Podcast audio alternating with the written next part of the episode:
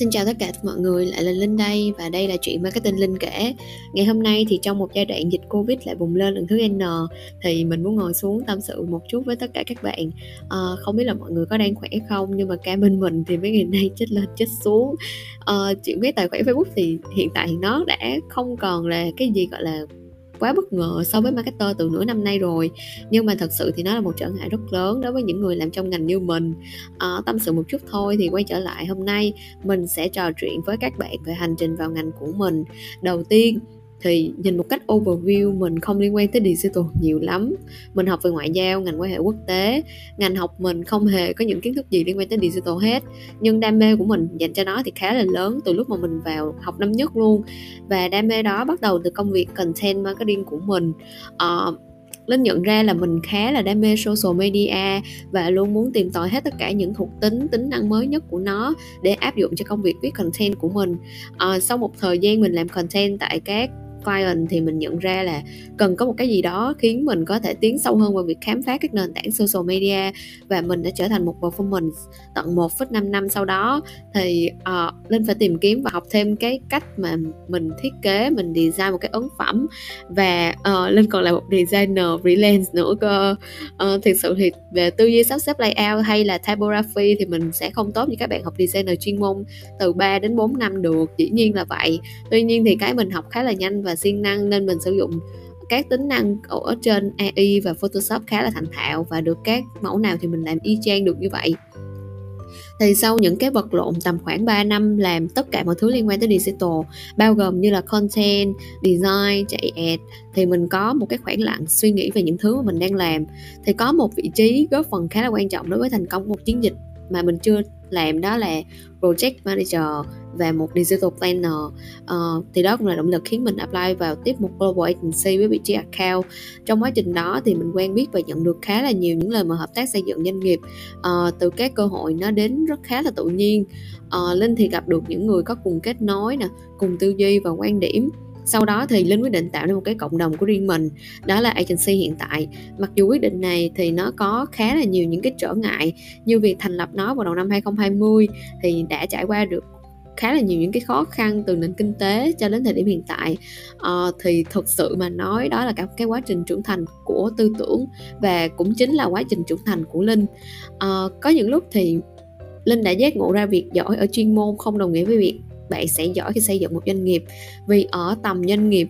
thì Linh còn phải học thêm rất là nhiều những cái kỹ năng khác, như là kỹ năng quản lý và xây dựng đội nhóm như thế nào, kỹ năng phân tích và quản trị tài chính, kỹ năng điều hành doanh nghiệp.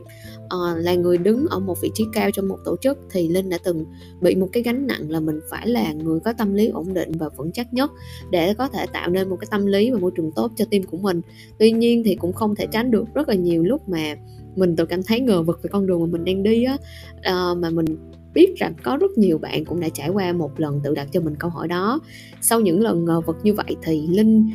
lại nhìn những cái chiến dịch mà mình tạo ra và những con người tuyệt vời xung quanh của mình, và mình khẳng định mình rất yêu cái ngành của mình và mình muốn đóng góp một phần để đem đến những cái dịch vụ và giá trị tốt nhất cho mọi doanh nghiệp với mọi quy mô luôn. Chung quy lại thì trong ngày hôm nay, điều mình muốn truyền tải là hành trình vào ngành của mình hay bất cứ ai mà mình quen biết trong ngành không bao giờ là một con đường thẳng cả. Mặc dù có rất nhiều bạn bè của mình nhìn vào nhận xét hành vi của mình đang đi, những cái hành trình mà mình đang đi nó cũng khá là mắc xen nhau chứ không phải là ngoằn ngoèo và nhiều ẩn khúc. Tuy nhiên thì mình nhìn ra được cái vấn đề của tất cả các bạn trẻ Gen Z trở đi ở thời điểm hiện tại thì các bạn sẽ có hai trường phái. Thứ nhất là các bạn luôn muốn phải tìm ra cho mình được một cái đam mê trong một cái thời điểm gọi là nhanh nhất, và chạy tốc lực trên con đường đó. Các bạn thử thách rất nhiều, các bạn làm rất nhiều vị trí khác nhau. Cái thứ hai là các bạn sẽ có nhiều bạn trẻ sẽ rất là dễ rơi vào những cái bẫy đứng núi này trong núi nọ, có nghĩa là các bạn sẽ không biết thật sự mình thích gì và rất dễ từ bỏ những cái thử thách mà các bạn tự gắn mác cho nó là không phù hợp. Mình khẳng định lại là không có cái gì phù hợp với nhau 100%. Các bạn biết là trong tình yêu cũng vậy đúng không? Nếu như mà mình tìm được ai, kể cả là soulmate của mọi người, thì việc giữa bạn và họ cũng là hai cá thể khác nhau và hai suy nghĩ khác nhau. Hai bạn lớn lên trong hai môi trường sống khác nhau, chỉ có bạn adapt với những requirement của họ như thế nào và có chấp nhận diving để hiểu được nó hay không thôi. Chứ thật sự thì đối với mình, đam mê nó không có khái niệm và không tồn tại.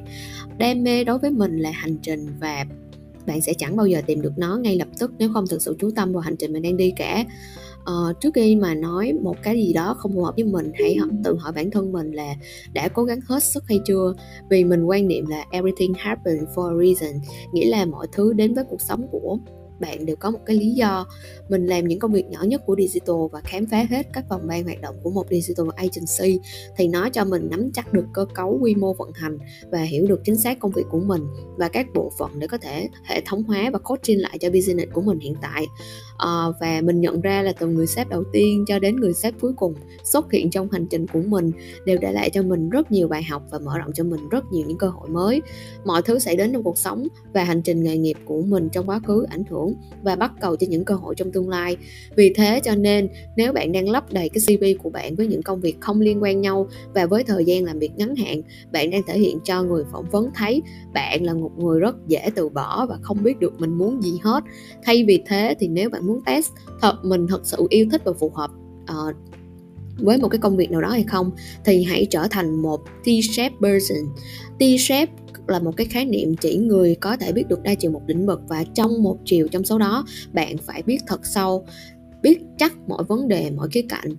Thì bạn có thể tìm kiếm trên Google về khái niệm này. Tuy nhiên thì cái mình đang mong muốn nói đến là đừng bao giờ nhảy việc một cách quá xa so với những gì mà mình đang làm. Trước khi nhảy việc, phải tự hỏi là mình trong lĩnh vực này liệu còn một khía cạnh dịch vụ, sản phẩm, phòng ban nào khác có thể phù hợp với mình hay không. Ví dụ như khi chạy Facebook chán chê rồi thì tự thấy mình không còn phù hợp với nó nữa, và bạn nhận ra là mình thích giao tiếp, thích nói chuyện nhiều hơn. Thay vì bạn nộp một đơn xin vào sale cho một công ty bán điện thoại thì mình nên thử tham khảo sếp xem mình có thể chuyển sang thử phòng ban dành cho BD hay là account, những nghề có thể khai thác khía cạnh communication, trao đổi giữa người với người được hay không. Hay như là khi mà bạn quá chán nản với nền tảng Google và tự thấy mất cảm hứng trong một cái công việc, thay vì suy nghĩ đến việc nộp vào một vị trí IT trong một cái công ty nào đó và phải take time để mà học lại từ đầu, thì sao lại bạn lại không thử sức là một dân SEO, nó cũng khá là make sense với cái nghề website nè, hoặc là thử chạy quảng cáo TikTok hay là làm thương mại điện tử. Mình tin rằng trong một ngành hàng, lĩnh vực, phòng ban sẽ không bao giờ thiếu đi cơ hội để mở mang và expand những cái thử thách nó lớn hơn hoặc là nó cao hơn. Vì thế hãy nhảy việc một cách có chọn lọc và kiên định với những thử thách mà mình đang nắm giữ. Mình thường nghe một câu nói là đừng ngần ngại thử,